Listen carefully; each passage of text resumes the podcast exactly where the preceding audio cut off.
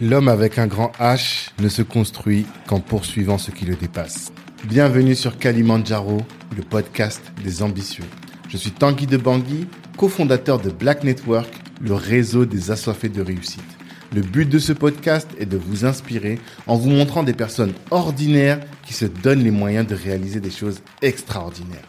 Tous les vendredis, on dissèque le parcours d'un ou d'une invitée pour découvrir les stratégies qu'il ou elle utilise pour atteindre ses objectifs.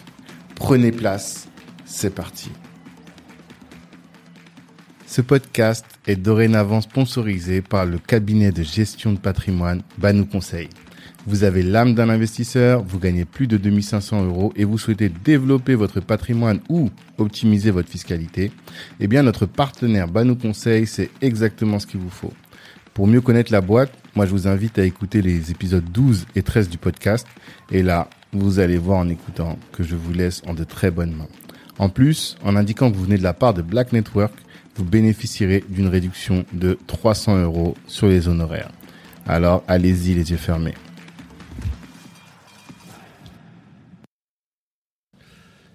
C'est parti. Salut Rudy. Bonjour. Comment vas-tu ? Très très bien, très bien. On survit dans ce milieu un peu hostile avec le pass sanitaire qui est démarré aujourd'hui pour nous. Donc, ouais, voilà, on est 10. Ah oui, toi, tu n'étais pas ouvert hier, ouais. Du coup. Oui, effectivement. Effectivement, ça, c'est un vrai sujet pour tous les restaurateurs.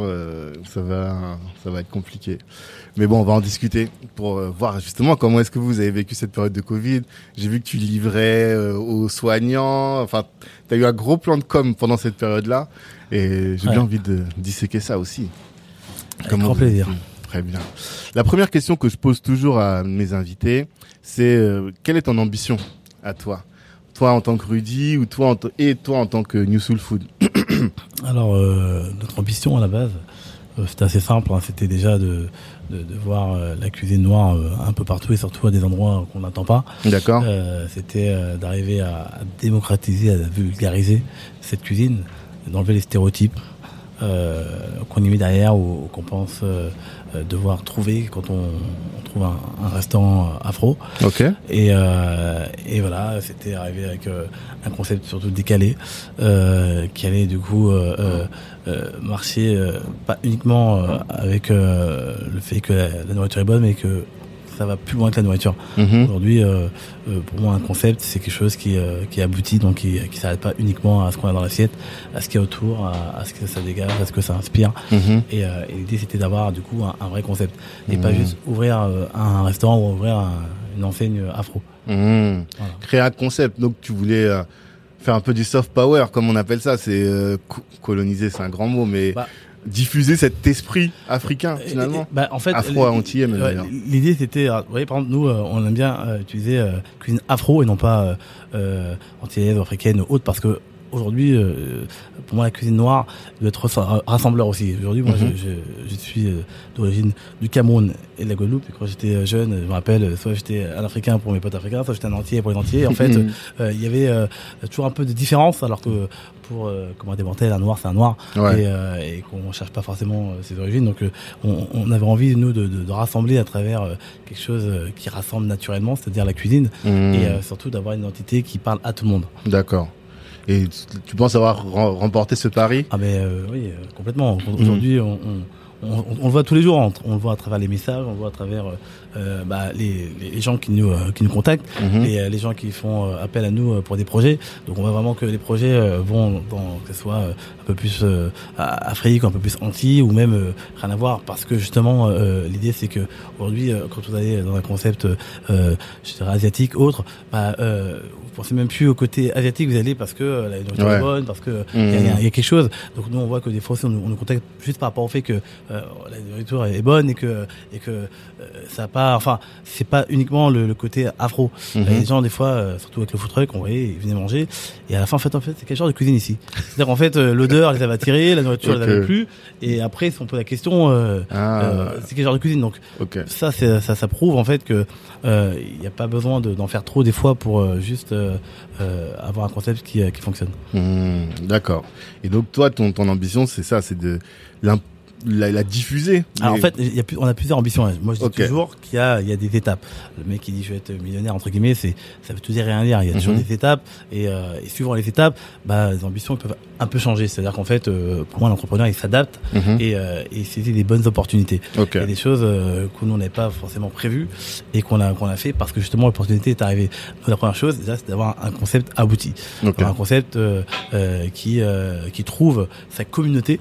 Et ça, c'est pas évident. On en parle très peu, mais des concepts aujourd'hui qui arrivent à avoir une vraie communauté autour d'elle, pour moi, c'est des concepts qui durent avec le temps. Parce que du coup, on sait que là, on l'a vu avec le Covid, qu'on a eu énormément de demandes, de soutien et de choses qui sont arrivées parce que justement, on avait la chance d'avoir cette communauté. Et je sais que beaucoup d'amis à moi, restaurateurs, me disent souvent, chaque chose qui vient, vous avez la chance d'avoir une communauté. Donc ça, c'était un pari quand on a commencé de se dire, il faut que notre concept puisse apporter quelque chose d'autre que la nourriture. Donc dès le départ, c'était des appellations bien choisies, c'était des explications sur tel ou tel plat, sur tel ou tel légume, sur telle ou telle chose. Vous voyez, il y avait une forme de pédagogie d'emblée assumée, parce que l'idée c'était pour nous de pouvoir dire aux gens que il y a quelque chose derrière et il y a du travail, et c'est pas juste bon parce que voilà on a choisi tel ou tel ingrédient, mais c'est parce qu'il y a eu un moment des gens qui se sont assis, qui ont réfléchi à différentes choses, qui ont testé différentes choses, et au moment où ils ont lancé le concept, ils étaient plus ou moins sûrs de là où vous allez aller. D'accord, ça c'est vous. Et donc vous, votre vision, c'est de créer un concept. Ça c'est vraiment l'idée qui est forte, et ça ressort du coup de tout, que ce soit de comment dire, du marketing, de l'image qu'il y a tout autour, de l'appellation des plats. Tout ça, c'est c'est de là qu'on va ressortir le concept. C'est ça. En tout cas, nous aujourd'hui, je rappelle même au nom, quand on a choisi le nom au début, New Soul Food, il y a eu tout un cheminement qui est amené à ce nom-là, parce que à la base, on s'est basé sur l'histoire de la soul food, qui est une histoire, une cuisine qui a migré aux États-Unis par rapport, à l'esclavage, l'Afrique qui a métissé une cuisine avec la Louisiane, qui a créé une cuisine soul food. Enfin, vous voyez, toutes ces genres de choses qui nous disaient non, aujourd'hui, nous on veut une cuisine avec pareil les noirs, noirs de France, on va dire, soit l'Afrique, Antilles, autres. Donc on a dit la cuisine afropéenne. Rien que dans le nom, il fallait que ça parle à toute communauté. C'est-à-dire qu'aujourd'hui, quand on a des Américains qui viennent ici, et qu'on dit la soul food, la new soul food, et on leur explique que c'est la soul food afropéenne, de suite, ça leur parle comme si c'était une évidence, en fait. Ouais. Parce que nous, souvent, des amis à nous qui viennent ici avec des tour opérateurs, c'est Little Africa aussi. Ah oui, Little Africa, ok, d'accord. Qui vient, et c'est vrai qu'il y a la première chose qu'on a toujours dit dès le début, les Américains, quand ils viennent nous voir, ils nous disent où est-ce que les Noirs de France mangent. Qu'est-ce qu'ils mangent? Et c'est vrai qu'on s'en rend pas compte. Moi, le premier, quand je pars à l'étranger, je cherche à savoir, en fait, la communauté noire, elle est où, elle mange quoi, et c'est la première chose qu'on a envie de découvrir. D'accord. Parce que c'est intriguant, et c'est des choses qu'on connaît pas forcément, et du coup, on avait envie de dire que voilà, il fallait vraiment que au-delà de dire tiens, ça c'est en Camerounais, ça c'est en... Pour eux, leur parle pas forcément, parce que eux, c'est les Afro-Américains. Donc en gros, quand ils voient les Noirs de France, c'est pas les Sénégalais, pas les Maliens, voilà. Ouais, donc on avait envie de quelque chose qui dépasse nos frontières et qui permette aux gens d'arriver de suite à rentrer dans le concept et à se dire voilà, on va aller dans un concept où c'est les Noirs de France qui proposent la cuisine qui a migré, parce qu'aujourd'hui, moi, quand je parle de la cuisine afropéenne, j'aime pas trop le mot fusion. Je dis voilà, ma mère, il y a 30 ans, quand t'as cuisiné, il n'y a pas la chance d'avoir tous les produits qu'on a aujourd'hui, parce qu'il y en a beaucoup plus. Et ma mère, elle n'allait pas jusqu'à Château-Rouge tous les lundis. Donc forcément, comme tous les jeunes de mon âge, on a connu la tantine qui a ramené le sac avec toute la nourriture qu'il fallait. Et on mettait au congèle, et au fur et à mesure, on mangeait. Et quand il n'y en avait plus, ou en tout cas quand ça diminuait, ma mère elle coupait avec autre chose, et c'est comme ça que du coup elle a intégré en fait la cuisine, enfin les produits d'Afrique et les produits occidentaux qu'elle avait ici. Et moi j'ai toujours dit en fait, moi j'ai rien inventé, nous on n'a rien inventé, on a juste un peu reproduit ce que notre mère faisait, et quand on a vu justement que on aussi touché une clientèle aussi beaucoup plus jeune. Quand j'ai jeune, c'est qu'aujourd'hui on voit des mamans qui viennent avec leurs enfants et qui n'arriveront jamais à leur faire manger certaines choses, parce que bon, aujourd'hui c'est compliqué d'arriver à manger n'importe quoi, le foufou, sauce gombo, mais que si jamais justement vous avez un concept qui arrive un peu à travailler certains produits différemment, les enfants, on avait des enfants aussi de 3, 4, 5, je sais pas quel âge, manger des choses qu'ils mangeaient pas eux à la maison. Les parents disaient, vous savez que ça, ils le mangent pas à la maison. Mmh. Voilà, parce que nous, on a une autre démarche, ouais. Et c'est ce qui permet d'arriver à toucher un peu plus de monde. Mmh. D'accord, ok. Et donc, dans ta stratégie, pour atteindre cette ambition-là, qui est de diffuser la culture, en tout cas la culture afro ou l'afro-food, on va dire, ouais. Cette nouvelle soul food. Le food truck, ça en fait partie parce que lui, il se balade et du coup, il peut diffuser. Le food truck nous a permis déjà de prendre de l'assurance dans un premier temps, c'était pas le même budget aussi, même si ça nous a coûté très très cher, mais en tout cas ça nous permettait de garder nos emplois et d'investir à côté, tout en sachant que le food truck on l'ouvre quand on veut, comme un restaurant, une fois que vous l'avez ouvert, vous dites pas j'ouvre le jeudi, je ferme le mardi, c'est assez c'est moins contraignant, c'est moins contraignant, et on savait qu'on allait pouvoir du coup aller en bas des immeubles, en bas des endroits où les gens travaillent, et que le plus dur c'est de trouver le client. Un restaurant, une fois qu'il y a un endroit, si les gens viennent pas à vous, vous pouvez rien faire. Alors qu'un food truck, on fait des festivals, on fait énormément d'événements, et je peux vous garantir que ça, c'était la plus belle vitrine. Et aujourd'hui, pour nous, c'était de se créer un nom, c'est-à-dire de créer un concept, ensuite de le faire connaître. Une fois que on pense qu'il a été suffisamment diffusé et que les gens le connaissent, lancer une structure en dur, en tout cas continuer à promouvoir ce concept. Mais en tout cas, le camion, c'était pour nous la façon la plus simple d'aller vers les gens, quand on parle d'un concept et qu'on est dans un camion, déjà c'est un concept, parce que dans un camion c'est pas commun, ouais. Et puis après on savait que on allait être invité plus facilement. Quand vous avez un festival, vous avez c'est simple, ils ont 10 camions à choisir. Forcément, quand vous avez pris les 4 burgers, les 2 pizzas, enfin les classiques, il vous faut quelque chose de différent. Change un peu, et là, on sait qu'on n'est pas à 10 000, et donc forcément, on sait que notre chance, elle va être plus facile si jamais on ouvre un camion, parce que chaque fois qu'il y a des événements, on aura forcément, on a une pièce à jouer. D'accord, ok. Alors, on allait de plein pied dans l'épisode, et ça nous permet de voir un peu. Mais t'avais dit que t'avais plusieurs ambitions. Là, t'en as cité qu'une, t'en as d'autres à partager. Oui, après, je sais pas, ça va paraître un peu démesuré, mais aujourd'hui, l'entrepreneur, il est un peu fou, hein. C'est ce qui fait qu'il se réveille tous les matins avec la patate. Quand je dis, c'était déjà, vous voyez, de lancer notre marque de boisson. On a lancé une marque de boisson au début, quand on a lancé notre marque, notre concept. L'idée, c'est que New Soul Food devienne une marque, au-delà d'un restaurant ou d'un food truck, mais que rien que la marque en elle-même, entre guillemets, elle incite à l'achat. Et du coup, quand on a lancé nos boissons avec les Afro Girls, et qu'on a lancé une boisson bio, très peu sucrée et autres, on s'est dit, ça nous permet déjà d'avoir une carte de visite comestible. C'est-à-dire qu'en fait, aujourd'hui, on va aller plus loin que camion. Et quand les gens vont parler de soul food, nous ne parlons plus que uniquement de restaurant, on parle aussi des boissons, de la gamme de boissons. Okay. Donc ça, c'était quelque chose qui était vraiment pour nous important, et on pensait pas pouvoir le faire aussi vite. D'accord. Et surtout, la première année où on a lancé le projet, parce qu'on a mis un an avant de valider et de pouvoir lancer, c'était un gros investissement. En fait, on a pu reproduire et du coup sortir un nouveau parfum. Et quand on sait qu'ils sont dans la boisson, ça de quoi je parle.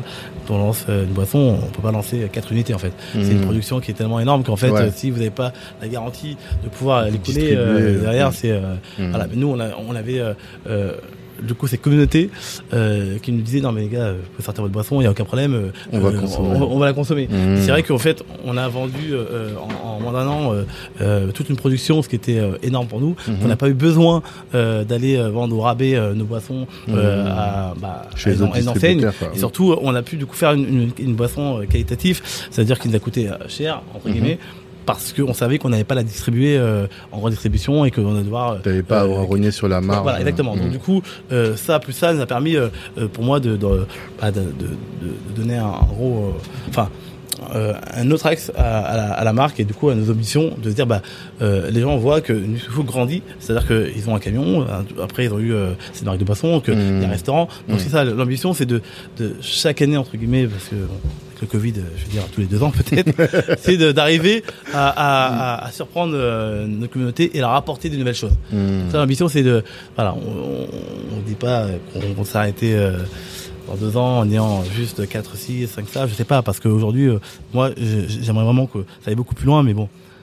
ça va dépendre de tellement de choses que voilà, aujourd'hui l'ambition c'est de continuer en fait à évoluer et de pas se fixer de limites sur là où on veut produits, des nouveaux concepts. Ouais, exactement. Ouais. Ok, d'accord. Et est-ce que tu peux te présenter alors du coup? Comment toi tu te présentes? Alors, moi je me présente Rudy l'aîné. Ouais, bah Rudy l'aîné, le jeune d'une fratrie de garçons, on est 6. Vous êtes 6? Ouais, on est 6. Ah, ok, d'accord. Bon, après on est 4. Travailler, enfin deux qui travaillent à 100% et deux autres qui travaillent on va dire à 50% au projet. J'ai vu dans la story de Sarah le petit frère. Ouais, je sais pas... Alors le grand frère, tout le monde croit que c'est mon petit frère, mais on a un an d'écart, c'est moi le plus jeune. Celui qui est qui est un peu balèze. Ah, c'est ton grand frère. Ouais, c'est mon grand frère. Ah. Moi j'étais plus jeune, hein, on ne croyait pas parce que voilà, je suis peut-être le plus speed et c'est vrai que, mais après c'est mon tempérament, mais je suis plus jeune. En fait, on a un an d'écart, si vous voulez, les 4 derniers ont un an d'écart. Okay. Ce qui fait qu'en fait on est la même génération quoi. Limite, il est en décembre, je suis en décembre, donc c'est vraiment voilà, on est des frères qui à la base avant tous travaillaient dans la restauration. Tous les 4. Bah en fait, tous les 3, l'autre il est comptable, mais bon, à un moment donné il a touché. Parce que mes parents sont issus de la restauration, donc mon père et ma mère. Et donc voilà, moi je suis, j'ai travaillé vraiment dans tous les domaines entre guillemets dans la restauration, c'est-à-dire que j'étais consultant, j'étais chef, je travaillais principalement dans des restaurants étoilés pendant je crois 80% de ma carrière. Voilà, je suis parti vivre et travailler à l'étranger, en Afrique, à Londres, enfin voilà, j'ai toujours voulu partir de la France pour travailler et essayer de voir autre chose, et c'est là justement que quand tu reviens les idées sont beaucoup plus claires, en tout cas pour moi. Surtout quand je suis parti vivre en Afrique, j'avais été démarché par des Libanais pour ouvrir un concept de pâtisserie entre guillemets à la parisienne, et de restructurer en fait une future ouverture qu'ils avaient à Abidjan.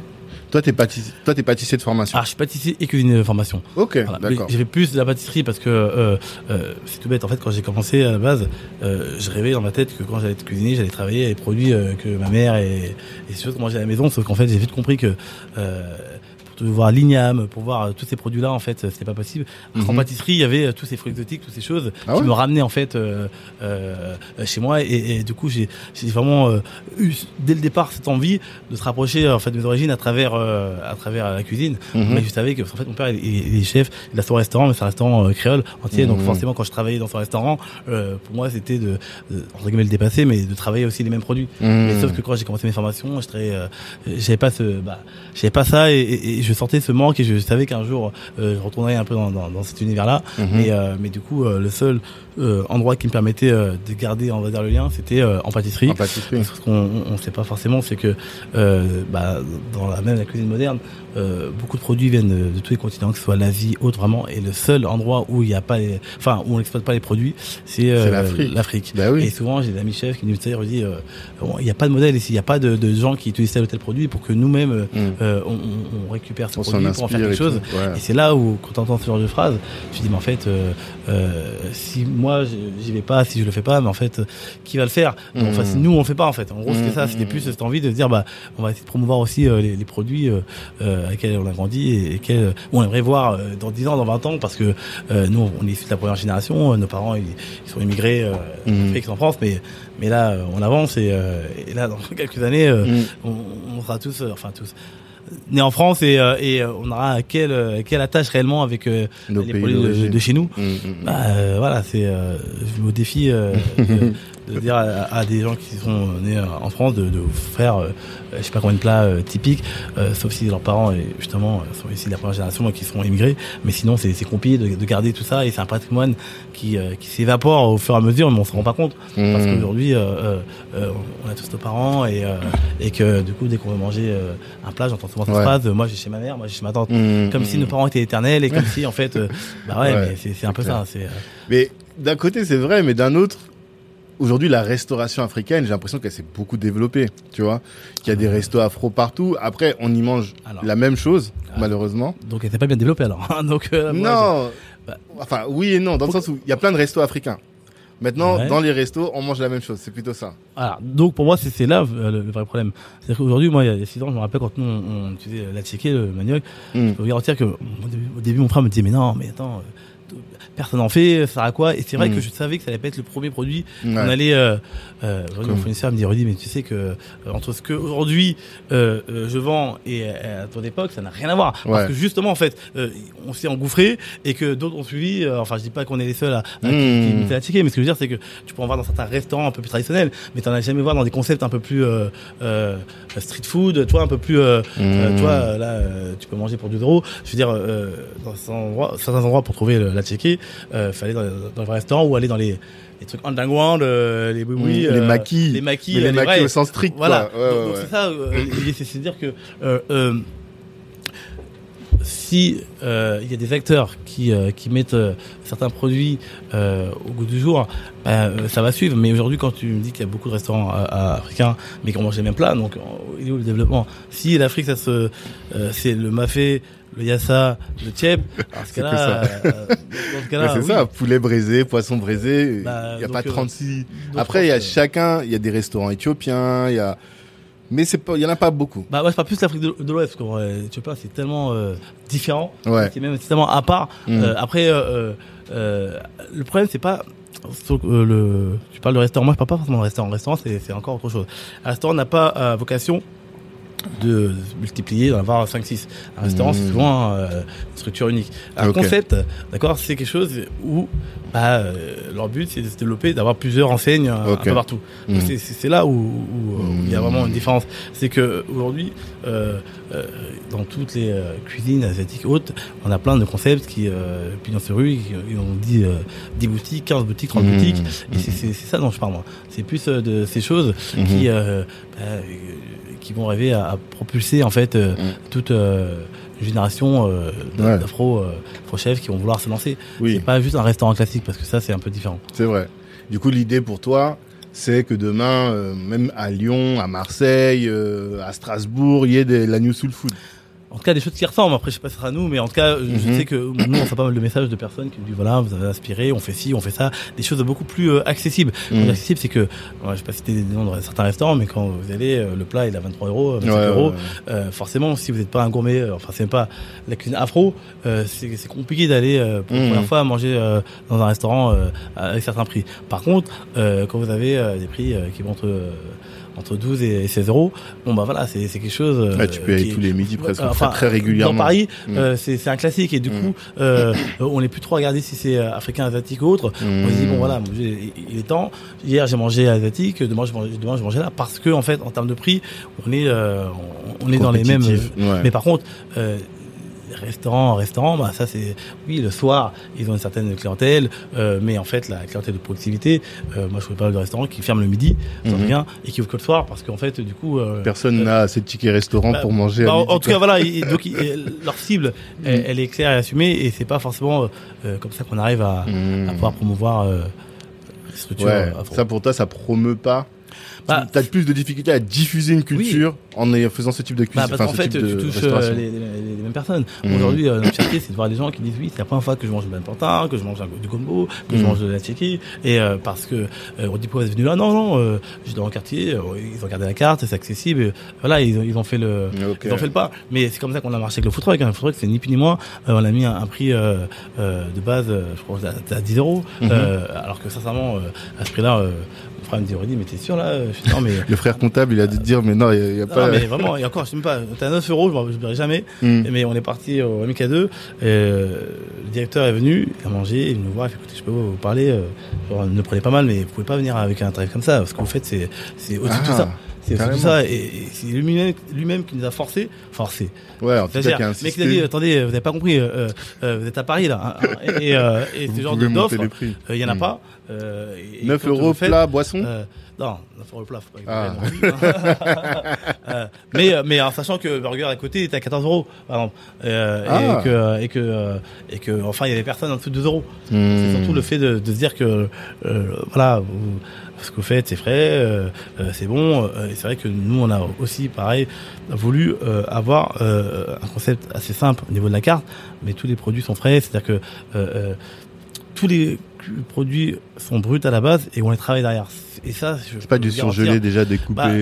Oui, alors je connais qui ont pas vraiment le choix, mais parce que quand tu fais une carte, c'est plus grande, à un moment donné, tu dois faire des choix. Et nous, c'était le but, c'était justement d'arriver à garder cette authenticité, parce que quand vous êtes un food truck, vous avez des volumes qui sont un peu plus petits. Au fur et à mesure, vous grandissez, ça grandit. Et l'idée de départ, c'était de travailler des choses qui allaient pouvoir se faire si on fait demain 300 couverts. Sans se dire que finalement, il y en a quand ils passent d'un certain shift à un autre, ils sont obligés de changer leurs produits. Parce que du coup... ils peuvent plus assumer... oui, le travail, c'est plus même, et que derrière, on s'en rend pas compte, mais ce qui coûte cher, au-delà du produit, c'est la main d'œuvre. Et je peux dire, quand vous avez 10 patates douces à éplucher, ça va. Quand vous avez le mec, il a 40 cartons de patates douces, et que ça fait que 2 jours, je peux vous dire que c'est compliqué. Mais oui, comment tu fais du coup? Parce que là, tu préfères avoir des patates douces, comme les frites, quoi. Des frites déjà prédécoupées, et que t'as juste à mettre dans la friture. Alors là, ce qu'on fait, c'est on achète des patates douces, on épluche, on coupe, on blanchit, enfin voilà, tout est fait de A à Z. Okay. Mais je peux vous dire que très peu le font. Dans plein de commerces. Mais on comprend pourquoi ils le font pas. Oui, parce qu'il n'y a pas de machine qui découpe. Oui, c'est ça.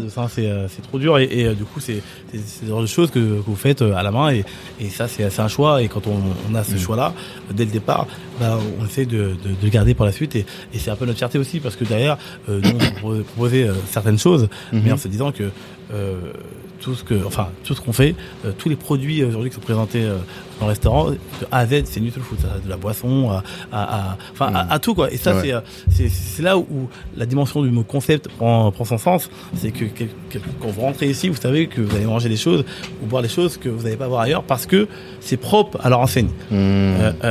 Moi, je mange des frites de patates douces chez mon collègue en face. J'ai les mêmes là-bas, parce qu'en fait, en gros, tout le monde se fournit au même endroit. Il y a 4 fournisseurs. Et donc, en gros, voilà, je sais que je prends que le burger, pas les frites de patates douces, parce que je sais déjà que les frites de patates douces, c'est ce que j'ai mangé, quoi. C'est celles que j'ai mangées partout. Je sais pas qu'elles sont pas bonnes. Mais je dis qu'en soi, moi, je suis quelqu'un, quand je vais manger, c'est surtout pour découvrir ou voir certaines choses. Donc, si le produit, je le connais déjà, ça va moins t'intéresser. Voilà, j'ai pas de réel intérêt. D'accord. Ok, mais ça c'est intéressant. Mais du coup, tu as dit 2 choses que je ne savais pas. Tu as travaillé avant à l'étranger, en Côte d'Ivoire du tout, quand tu as dit en Afrique. Ouais, j'étais en Côte d'Ivoire. Et tu faisais quoi là-bas alors ? Alors j'étais consultant à la base. J'avais une équipe de 8 à 10 personnes. C'était vraiment un choc culturel pour moi. C'était en quelle année ça ? C'était en 2010. C'était au moment où Ouattara prit le pouvoir. Je suis arrivé, en plus t'es arrivé en plein dans les. Je suis arrivé, c'était la fin de la guerre. Il y avait Force Licorne qui partait, des mitraillettes quand j'étais chez des amis. Enfin, j'ai vécu vraiment des trucs. Ma mère, elle en dormait très peu. Ouais. Mais j'étais tellement déterminé. Mais pourquoi t'es parti là-bas alors ? En fait, moi à la base, je donnais des cours. Des cours de pâtisserie, des cours de cuisine. Okay. J'étais chef dans un atelier de cuisine pour un grand chef. Et donc on avait vraiment une clientèle un peu aisée qui venait souvent, on prenait des cours. Et en fait, j'ai donné des cours à un jeune homme et on s'est pâtissé et il a commencé à parler de moi à son ami qui, lui, était en Côte d'Ivoire, qui cherchait un chef et qui m'a rappelé. Au début, j'ai dit je vais regarder parce que je par principe, j'étudie toujours ce qu'on m'envoie. Même si je sais que je suis un homme entre guillemets, je prends toujours le temps d'étudier la chose. Donc j'ai dit ok, pourquoi pas, on va réfléchir à un truc. Dans ma tête, c'était non. Parce qu'en fait, le mec m'a fait comprendre que la vie en Afrique, c'était pas ce qu'on nous envoie à la télé et que ça avait rien à voir. Tu connaissais pas, parce que comme j'ai l'impression que toi, tu vas souvent au Cameroun. En fait, quand on part 1 mois, 2 semaines, ça n'a rien à voir. On connaît pas la Côte d'Ivoire, je ne connaissais pas du tout. Ouais. C'est pas comme on va chez sa tante et compagnie. Là, aujourd'hui, même niveau salaire, ça n'a rien à voir. Là, quand on me propose des salaires qui sont nettement mieux que ce que je suis en France, plus une maison, plus ceci, plus cela, une voiture. Enfin, c'est la vie d'expatrié n'est pas la même chose que quand moi je vais voir ma tante au pays. Non, donc moi, c'était la vie d'expatrié en Afrique. Donc je me disais, c'était encore plus beau pour moi de me dire que ça va être la plus belle façon de découvrir le continent. Et j'avais vraiment envie de faire le truc. Pourquoi je connaissais personne en Côte d'Ivoire, je connaissais pas du tout la Côte d'Ivoire, mais c'était magnifique parce que du coup vraiment j'ai compris certaines choses, j'étais confronté à certaines choses qui vous change la vision des choses en fait. Comme vraiment. Quoi tu peux pas dire ça sans l'expliquer. À tous les niveaux, c'est-à-dire qu'aujourd'hui on parle souvent Il y a des choses qui sont faciles à dire et mais pas faciles à envisager, c'est-à-dire d'enlever, oui, demain je peux vivre sans mon portable, sans ci, sans ça, enfin tous les artifices qu'on a, ouais. C'est pour nous qui sommes en Occident hyper important. Et moi je suis arrivé à un moment où je voyais des gens qui étaient tellement épanouis, tellement heureux, les gens avec qui je travaillais, on mangeait par terre, on mangeait avec le bol au milieu, on mangeait et je voyais en fait que personne ne se plaignait jamais, que tout le monde était bien juste de pouvoir travailler et de nourrir sa famille et faire.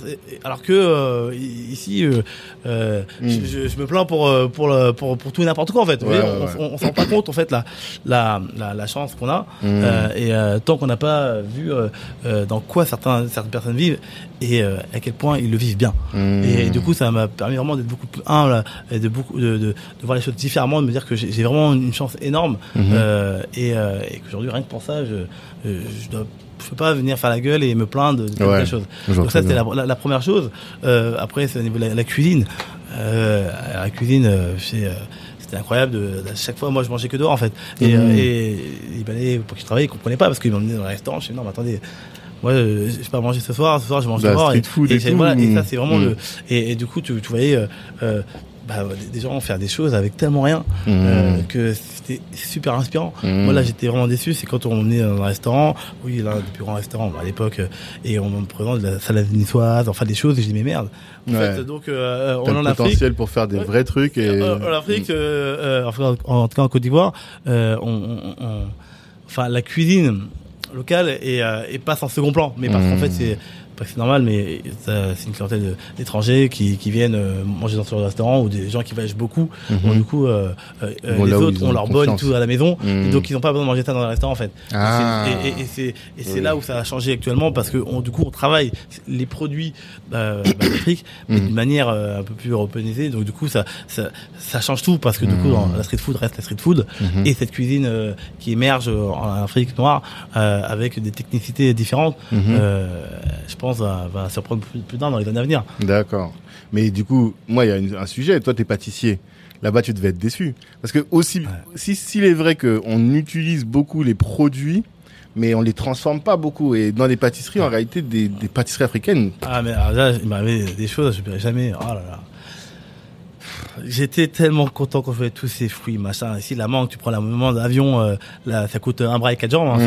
Là-bas, ça tombe par terre, t'es là, j'ai dû faire des choses magnifiques sans me bloquer. Sauf qu'en fait, là où je suis redescendu de très haut, c'est que les gens, en fait, ils voulaient pas. C'était la tarte framboise, les trucs fraises. Je me dis, comment ça? Je faisais des trucs de dingue, mec, des produits de là-bas. Mais en fait, ça parlait pas à la clientèle. Ouais, et c'est là, je me disais, mince alors. Je dis mais non ça. Le travail d'éducation. Et là j'ai compris qu'en fait il y avait tout un travail à faire. C'était d'abord ici. Je me dis mais c'est ici en fait que je peux arriver vraiment à m'amuser avec les produits d'Afrique et autres parce que là-bas on les connaît tellement et on ne mange pas grand-chose. Quand tu as l'ananas qui coûte rien du tout et moi je viens faire un dessert avec l'ananas, je pense que le gars il va venir payer son gâteau avec l'ananas. Il va dire ça a pas de valeur. Il va pas voir la valeur du truc. Exactement. Et je me confronte à ça et j'étais choqué parce que moi je j'étais avec toutes mes recettes, machin, avec des trucs exotiques dans tous les sens. Et en fait, non, je savais que si je faisais 30 tartes framboises, elles partaient direct. Mieux, alors que le reste, non. Donc voilà, donc oui, j'étais un peu, ça m'a un peu déçu, parce qu'en fait, mon ego a pris un coup et que j'ai compris qu'en fait, il fallait s'adapter au marché qui était en Côte d'Ivoire et non pas se dire qu'on vient avec ces trucs. On a appris à Paris, on vient les faire ici et c'est sûr que ça marche. C'est vrai. Mais pourquoi t'es revenu alors du coup? Alors je suis revenu parce qu'en fait j'ai eu un problème de santé. Le palu m'a cogné. Mais c'est pas petit palu alors. Ah non, en fait je me suis brûlé la main. Je me suis brûlé la main et ensuite derrière, bam, j'ai attrapé le palu et tout ce qui est derrière. Donc pendant un mois j'étais cloué au lit et je pouvais pas bouger. Ah là, j'ai vécu, le pire moment de ma vie. Tu t'es dit bon. Ah, j'étais seul. J'avais une grande maison, tout ça. Donc tu dis, c'est ça, en fait. Tu peux être riche, seul, mais c'est pas bon, en fait. Non, mais c'est là où tu comprends que l'argent, entre guillemets, n'a pas de valeur. Parce que j'étais roi du pétrole dans ma grande maison, mais j'étais tellement malade. T'étais vraiment seul. Et, alors là, j'étais seul, là. J'étais seul, à ce moment-là, j'étais seul. J'avais ma servante qui était là, mais elle pas me dire, Yako, chef. Qu'est-ce que je pouvais faire d'autre? Non, donc après, là, j'avais vraiment envie de retrouver ma famille et et d'en partir sur autre chose. Donc c'est vraiment la maladie qui m'a... Qui t'a ramené, quoi. Et puis en plus, j'étais pas à la meilleure période, hein. C'était à la fin de la guerre. Tout était... Enfin, les sorties, c'était restreint. Tout était... il y avait des barrages partout. Enfin, c'est une vie... combien de fois on m'a taxé, je dis merde, et pitié de moi, je suis là pour essayer de donner un peu d'amour dans ce pays, vous me braquez. Non, donc c'était vraiment pas le... Là, je rêve d'y retourner parce que... Tu n'es pas retourné depuis ? Non, mais il faut que j'y retourne. Parce que là, apparemment, Abidjan, en ce moment, c'est le feu. Ah, non, mais c'est magnifique. Du peu, franchement, c'est le jour la nuit avec ce que j'ai connu. Mais bon, après, en ce moment, je pars beaucoup plus au Cameroun. Donc, ouais, j'ai l'impression que tu vas tout le temps. Plus de temps une fois par an, toi, tu vas. Alors, moi, une fois par an, en fait, on essaie de faire la Guadeloupe et le Cameroun une fois par an. Là, on va y retourner en février parce qu'on n'a pas été cette année. Tout ce qui s'est passé. Et on a. En plus, il y a la CAN au Cameroun. Il va y avoir la CAN là ? Il y a la CAN là. Moi je suis pas le foot, du coup je sais pas du tout ces choses-là. D'accord, ok. Et est-ce que à cette période-là, tu avais envie d'entreprendre ? Ou bien tu t'étais dit un jour je vais entreprendre ? J'ai toujours voulu entreprendre. Mais j'ai jamais eu, si je peux me dire, les couilles. Parce que en fait, quand on est salarié, on s'en rend pas compte de la chance qu'on a. C'est-à-dire que peu importe que ça marche ou pas, ton salaire il tombe. Ouais, c'est confortable. Moi, au moment où j'ai entrepris, c'était une période où vraiment j'étais super bien. C'est-à-dire que j'étais cadre, je travaillais pas le soir, je travaillais pas le week-end. J'avais une situation vraiment magnifique. Donc il y avait aucune, mais aucune, raison pour que j'entreprenne. J'ai jamais rêvé d'être entrepreneur, mais vraiment jamais. Alors souvent j'entends oui, j'ai toujours voulu ceci, non, moi jamais. Je te dis comment les gens ils font pour aller se créer des problèmes alors qu'ils ont une belle vie. Donc il y en a qui entreprennent parce qu'ils n'avaient plus rien ou toi, enfin vraiment des belles histoires. Vraiment, moi c'était pas ça du tout. Pas du tout. J'ai entrepris parce que quand j'ai commencé à travailler en tant que chef innovation pour la marque Häagen-Dazs pendant 4 ans, je travaillais avec le service marketing. Donc ça c'est quand tu rentrais de Côte d'Ivoire alors. Ouais, exactement, de Côte d'Ivoire. Je devais repartir normalement sur Dubaï et j'ai eu une opportunité parce que du coup un chasseur de tête m'a démarché pour ce poste-là. C'est une création de poste, c'était tout nouveau. Il y a un énorme challenge et moi j'étais à fond dans ce genre de choses et d'avoir que le poste avait été créé pour moi c'était vraiment un truc magnifique donc je suis allé et j'ai passé vraiment 4 années mais magnifique. Je crois que c'était la plus belle expérience parce que par rapport à mon cursus, à mon niveau j'avais un poste je pense qu'il fallait avoir bac plus 18 et que du coup j'étais fier de me dire que c'est quand t'as des mamans qui te rêvent que tu sois médecin et que toi tu te dis je vais peut-être pâtissier, tu te dis bon ok je vais être pâtissier mais il faut que je sois pâtissier plus sinon sinon ça compte pas quoi. Donc là j'avais vraiment un poste énorme et en fait c'est là où j'ai compris en fait qu'il était facile c'est là où j'ai compris comment on travaillait avant de lancer un projet. C'est-à-dire que quand je voyais un projet que je sortais, je voyais les réunions avec le service marketing et autres, et je voyais tout le travail qu'il y avait derrière. Et me disais, en fait, et que je voyais après les répercussions, je me disais en fait c'est ça en fait. C'est des fois on peut avoir la meilleure idée ou le meilleur restaurant, s'il y a pas tout ce qu'il y a à côté, ça, on sera toujours le meilleur restaurant dans son quartier et que personne ne verra. Et c'est là où en fait je me suis mis un peu à dire ouais mais en fait je peux faire quelque chose parce que je commence à aller au-delà de mon simple travail qui est de créer, d'innover. Je m'intéresse maintenant à une partie un peu plus, marketing et autres. Et ça me permettait, moi, d'avoir une vision et de prendre confiance en moi sur des choses où j'avais pas forcément le visu. Après, je me suis dit, mais qu'est-ce que je préfère? Parce que je suis tombé sur un petit restaurant qui était afro, qui n'existe plus, malheureusement, mais qui était magnifique. Je n'oublierai jamais, c'était à Torcy. J'ai parlé un peu avec le fondateur après, par la suite, parce que j'ai vu que ça a fermé. Ils avaient construit un genre de McDonald's. J'étais un genre de McDonald's, mais c'était un truc afro. Mais design, tout était super bien fait. D'accord. Mais le problème, c'est que l'expertise cuisine était zéro. Quand je dis zéro, c'est que tu commandais, t'attendais une demi-heure chez les gars, t'as pas compris. Vous êtes en train de créer un concept, entre guillemets, fast-food, mais le numéro 1, c'est la rapidité. Donc tout était, entre guillemets, zéro à ce niveau-là, mais tout était tellement bien fait. Tout autour. Que je dis, mais en fait... c'est ils dommage, ont tout compris. Sauf que je dis, mais pour faire ça, faut tout lâcher, je pourrais pas faire ça comme ça. Donc, j'ai mis ça de côté, j'ai un ami qui me relançait, je fais non, je peux pas quitter la situation que j'ai, et me lancer dans un truc comme ça, alors qu'il y a un trop gros travail derrière, et il faut du monde, et moi je peux pas. Et après, il y a eu un peu la mode des food trucks et tout, et Black Spoon est arrivé, était là et tout, on m'en parlait, machin, je trouve ça mignon, je dis, tiens, je vais voir, et je suis parti manger, je trouvais ça sympa.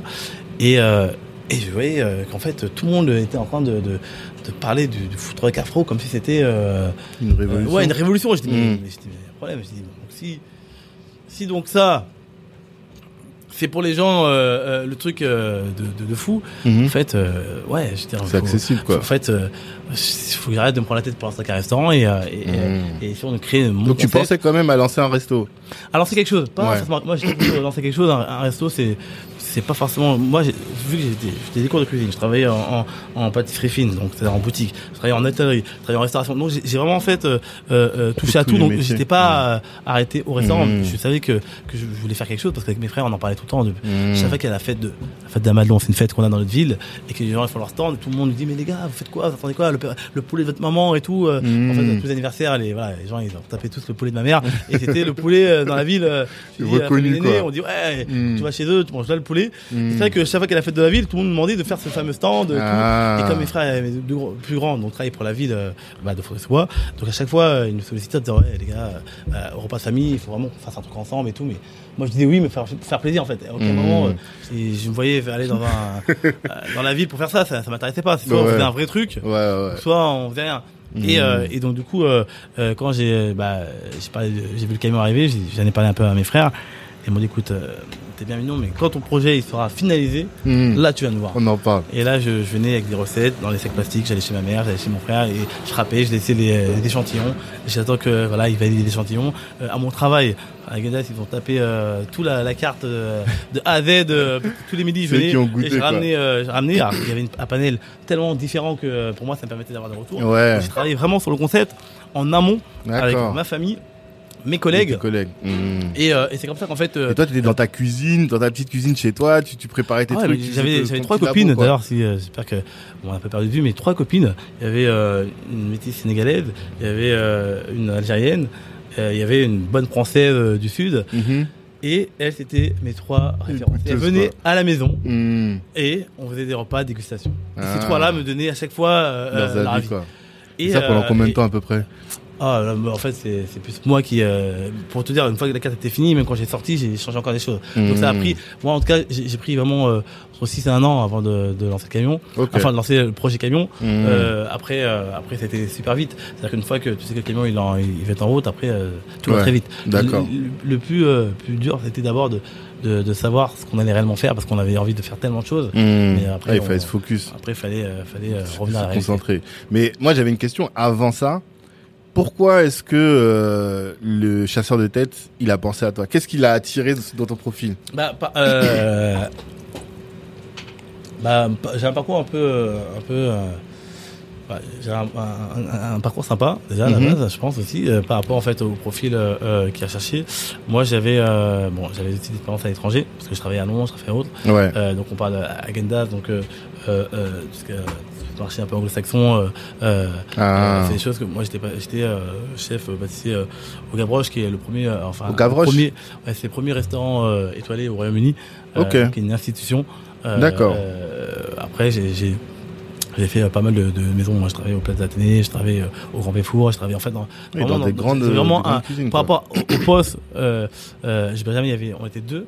Le jour où on est venu faire l'entretien, c'était un pseudo entretien parce qu'en fait on est venu et on peut jamais. La dame me dit vous voyez là, vous avez toutes les glaces. Faites-moi une composition. Vous avez 20 minutes. Et ça, c'était le test final. D'accord. Et j'ai fait une composition, un truc un peu one again, et je pense que ça l'a plu direct parce que du coup moi j'ai un côté un peu foufou et je pense que voilà, dans la création d'innovation t'as besoin vraiment de la vraie créativité, de pas être enfermé dans une boîte, quoi. Et moi déjà je suis arrivé, j'avais mon chapeau, mon truc, et elle m'a dit rien que ça t'avais un style déjà parce que j'étais un peu dandy. Après on en a parlé, on a rigolé, mais tu sais qu'au début soi-disant on t'aurait jamais pris parce que t'avais un style un peu ça c'était la blague, hein, parce qu'en fait non, j'étais hyper bien tapé et du coup moi, j'ai présenté mon dessert, j'avais une grosse assurance et moi je suis quelqu'un qui entre guillemets il y en a qui sont toujours attirés par le défi, il y en a d'autres qui qui réfléchissent deux fois. Moi je fonce et après je réfléchis et ça ça a plu, ça a plu à la marque et après le truc aussi c'est que à l'époque, et ça je dis souvent à des jeunes qui se présentent ici, je dis quand vous allez vous présenter dans un taf, c'est important de connaître la marque. Ouais. Parce qu'il y en a qui viennent, vous connaissez un peu New Soul Food? Non, pas trop, mais comment tu t'es présenté, t'as pas eu le temps de chercher. Donc moi à l'époque, à Häagen-Dazs, quand j'ai vu le poste qui t'était proposé, j'ai acheté toutes les glaces Häagen-Dazs. Et j'ai fait un truc sur mon Facebook où j'ai fait une dégustation. Et ce que je savais pas, c'est qu'en fait, eux, ils avaient tapé mon nom, mon prénom. Ah, ils étaient déjà sur ton Facebook. Dans mon Facebook. Okay. En fait, j'avais fait une recherche. J'avais déjà fait une recherche. Et que j'étais en train de j'avais pris tous les parfums. Et je m'étais fait, en fait, un week-end où j'ai pris tout le parfum Häagen-Dazs.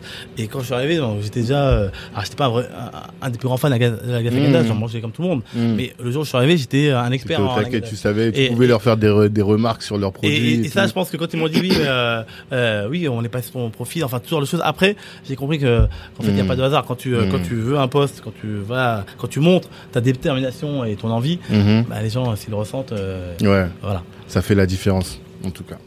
D'accord. Et donc ça, c'est ce qui t'a conduit finalement à lancer le food truck. À quel moment tu t'es dit c'est bon là, je tiens la bonne sauce? Non. Alors au début, je savais pas que je tenais la bonne sauce. Je savais que j'allais mettre les cuissons au charbon de bois, et ça, je me disais, j'en connais pas. Il y en a qui le font peut-être en banlieue, mais de manière c'est que du poulet. Moi, je dis non, il faut proposer des plats. Et c'est là où je savais que la grillade, il n'y a pas d'origine. Tout le monde mange barbecue, tout le monde mange grillade. Donc les odeurs, je savais que c'est universel. Donc pour moi, je savais que, entre guillemets, j'ai un concept qui avait un potentiel énorme. D'accord. Après, c'est plus sur le visuel, tu vois, mettre des tenues, enfin, c'est plus sur le reste, où là, il fallait que je trouve... Que tu mettes l'accent, quoi. Ouais, que je trouve vraiment l'alchimie pour que ça soit en phase avec ce que j'imaginais. Mais moi, je suis cuisinier. Quand je vois des gens qui font certains concepts et qui ne sont pas de cuisine, je dis vraiment, il y a un énorme respect et chapeau. Parce qu'à la base, ils font des choses, mais c'est pas leur domaine premier. Moi, j'ai, entre guillemets, pas de mérite de faire quelque chose que j'ai toujours fait. Donc, pour moi, c'était pas... Enfin, quand j'ai pas de mérite... pour moi, j'avais pas l'impression de prendre un risque parce que je maîtrise de A à Z. C'est mon métier, c'est ma passion. C'est pas quelque chose qui, on va pas dire à un musicien, à un pianiste, est-ce que vous avez peur au moment où vous êtes rentré sur scène ou faire du piano? Et dire, mais j'ai pianoté toute ma life. J'ai fait toute ma vie du piano, donc c'est pas là-dessus. Ce qui était plus compliqué, c'était se dire, comment les gens vont voir, est-ce qu'ils vont voir comme moi je veux le voir, c'est ça. Et puis c'est surtout, il n'y a pas de question là-dessus. Moi, mon défaut et ma qualité en même temps, c'est que il y a des choses qui sont pour moi indispensables à avoir de base pour lancer un projet, et après le reste, pour moi, c'est du freestyle. C'est quand j'étais freestyle, c'est que trop de... faut pas être trop pointilleux sur tous les points. Avoir trop d'objectifs au début font que moins de changements, tu peux ça comme un échec, et du coup déstabiliser, alors que quand t'en as deux, et après t'en as deux autres, bah au fur et à mesure tu les atteins, tu vois ça que comme des réussites. Tout à l'heure tu me parlais de meilleur food truck de Paris qu'on a eu, mais ça c'est une histoire, quand j'y pense, je pense que ça a été la plus belle chose qui nous soit arrivée dans notre malheur. C'est-à-dire qu'en fait, dès qu'on a ouvert, 4 mois plus tard, il y avait ce fameux concours. On s'est présenté. J'avais tout fait, machine à glace, poisson. Vraiment, quand je dis on avait tout fait, j'ai dit à mon frère, mais là, quand je vois les gens qui venaient manger, parce qu'en fait, si tu veux, t'as d'abord un jury du public qui mange autour des camions, d'accord, qui met ton nom dans une urne, et après, t'as un jury professionnel qui fait le tour de chaque camion, qui note, et au final, les deux donnent un résultat. D'accord. Donc, nous, on voyait le public qui venait manger, pas mal par rapport à ce camion. Finalement, on est bien, on tient la corde. Bon, au moins, on est trop premiers. Et on était même un peu trop confiants, je pense, mais il y avait de quoi. Voilà, le gars du jury, le président du truc, qui dit ouais, super ce que vous faites, machin, bravo, wow, vous avez ici, ah, vous faites ça aussi, oh putain, c'est fait avec la braise, enfin que des choses qui disaient c'est bon quoi, tu vois. Ouais. On arrive et tout, au moment que ce président prend le micro, il dit voilà, avant de commencer, je tiens à dire que je suis pas en phase, d'accord avec les résultats, mais et là je dis à mon frère, il y a un truc là. Et le mec, bingo, il annonce 3 gagnants, et nous on n'y est pas, même pas dans les 3. Et là je dis à mon frère, tu vois, aujourd'hui, il faut qu'on prenne conscience qu'aujourd'hui, il faudra toujours faire un peu plus. Ouais. C'est pas, moi, je dis pas ça comme une victime, quoi. Je dis toujours que dans l'univers afro, il faut qu'on en fasse plus. Plus parce qu'on doit casser des préjugés, plus parce qu'on nous connaît moins, plus pour différentes raisons. Mais il faut l'intégrer. Si tu intègres ça, il y a des choses, c'est plus, entre guillemets, de la justice, c'est une étape. C'est une étape au reste. Et donc, moi, ce jour-là, Oh là là. Tu sais, c'est comme ces gens, et avant je comprenais pas dans les concours quand on disait oui, le mec il a perdu, il disait c'est pas grave, je t'ai donné, je suis fier de moi. Mais ma tête, je me dis, qu'est-ce qu'il me raconte? C'est n'importe quoi, t'as perdu, comment tu peux dire que t'es fier de ce que t'as? Ouais, je vois très bien. Mais en fait, c'est, ouais, j'ai vraiment ressenti ça en disant, mais tout ce qu'on a fait là, je suis tellement fier de ce qu'on a fait que on a rien gagné, mais c'est pas comme si oui, j'aurais dû faire ça. Non, c'était, pour moi, c'était parfait. J'avais donné le max. Donc, la première fois de ma vie où je perds avec cette satisfaction de me dire que j'ai fait tout ce qu'il fallait faire et je suis content. Mais qu'est-ce qui a fait que vous avez perdu selon toi alors?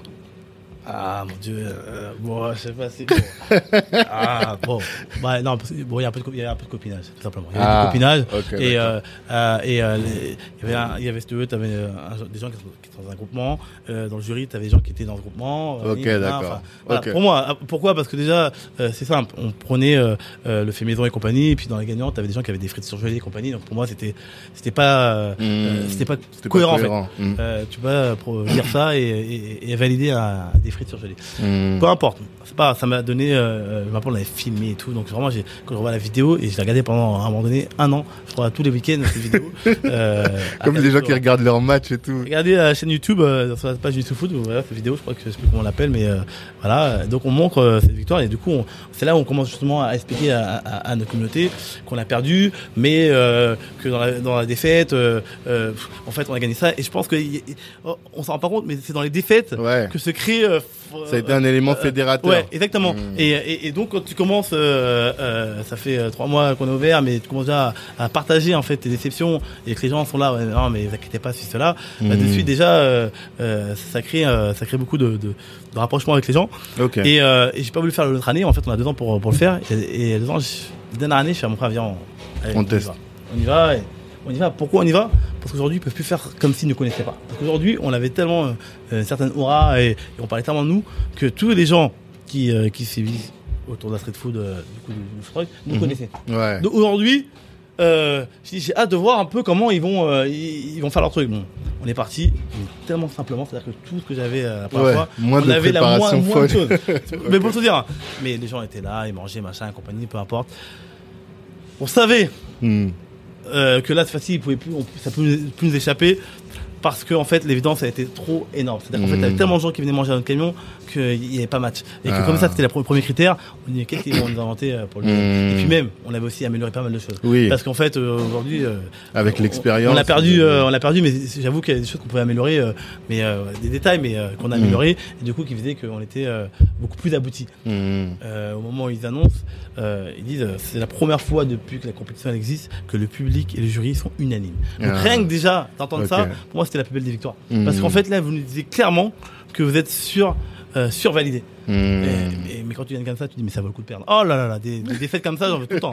Des défaites où quand tu reviens et derrière tu gagnes, mais on te dit que c'est jamais arrivé. C'est pas cette défaite là qui t'a conduit à devenir mieux. C'est parce que déjà toi t'es en mode. Oui, mais cette défaite là m'a permis de me construire en tant que jeune entrepreneur qui allait rentrer dans un univers de la food où il allait croiser des concepts moins bien et machin, mais qui allait être privilégié ou qui allait être, toi, quand il y a des appels à projets et que toi tu postules et qu'il y a 4 camions et que tu vois que dans les 4 il y a tout sauf toi et que l'autre qui est là, il voilà, est pas à ton niveau. Tu dis avant ça m'aurait fait mal, là non, je sais que ça fait partie du jeu quoi. Ouais. Enfin, tant qu'on n'aura pas 2-3 concepts qui seront tout là-haut, on sera toujours vu un peu comme des outsiders ou tu vois les cuisines qu'on prend pour boucher telle ou telle chose. Mais ça c'est un fait, c'est pas je crie pas à la révolte. Je veux dire nous on a appris à vivre avec ça et ça nous a c'était hyper formateur, mais vraiment.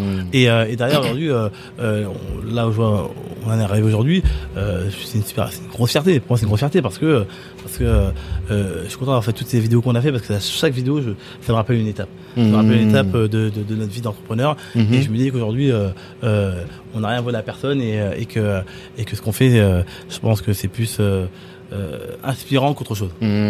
Ok. Et l'ouverture du camion 2016, c'est ça? Le premier ? Ouais, c'est ça. Ok.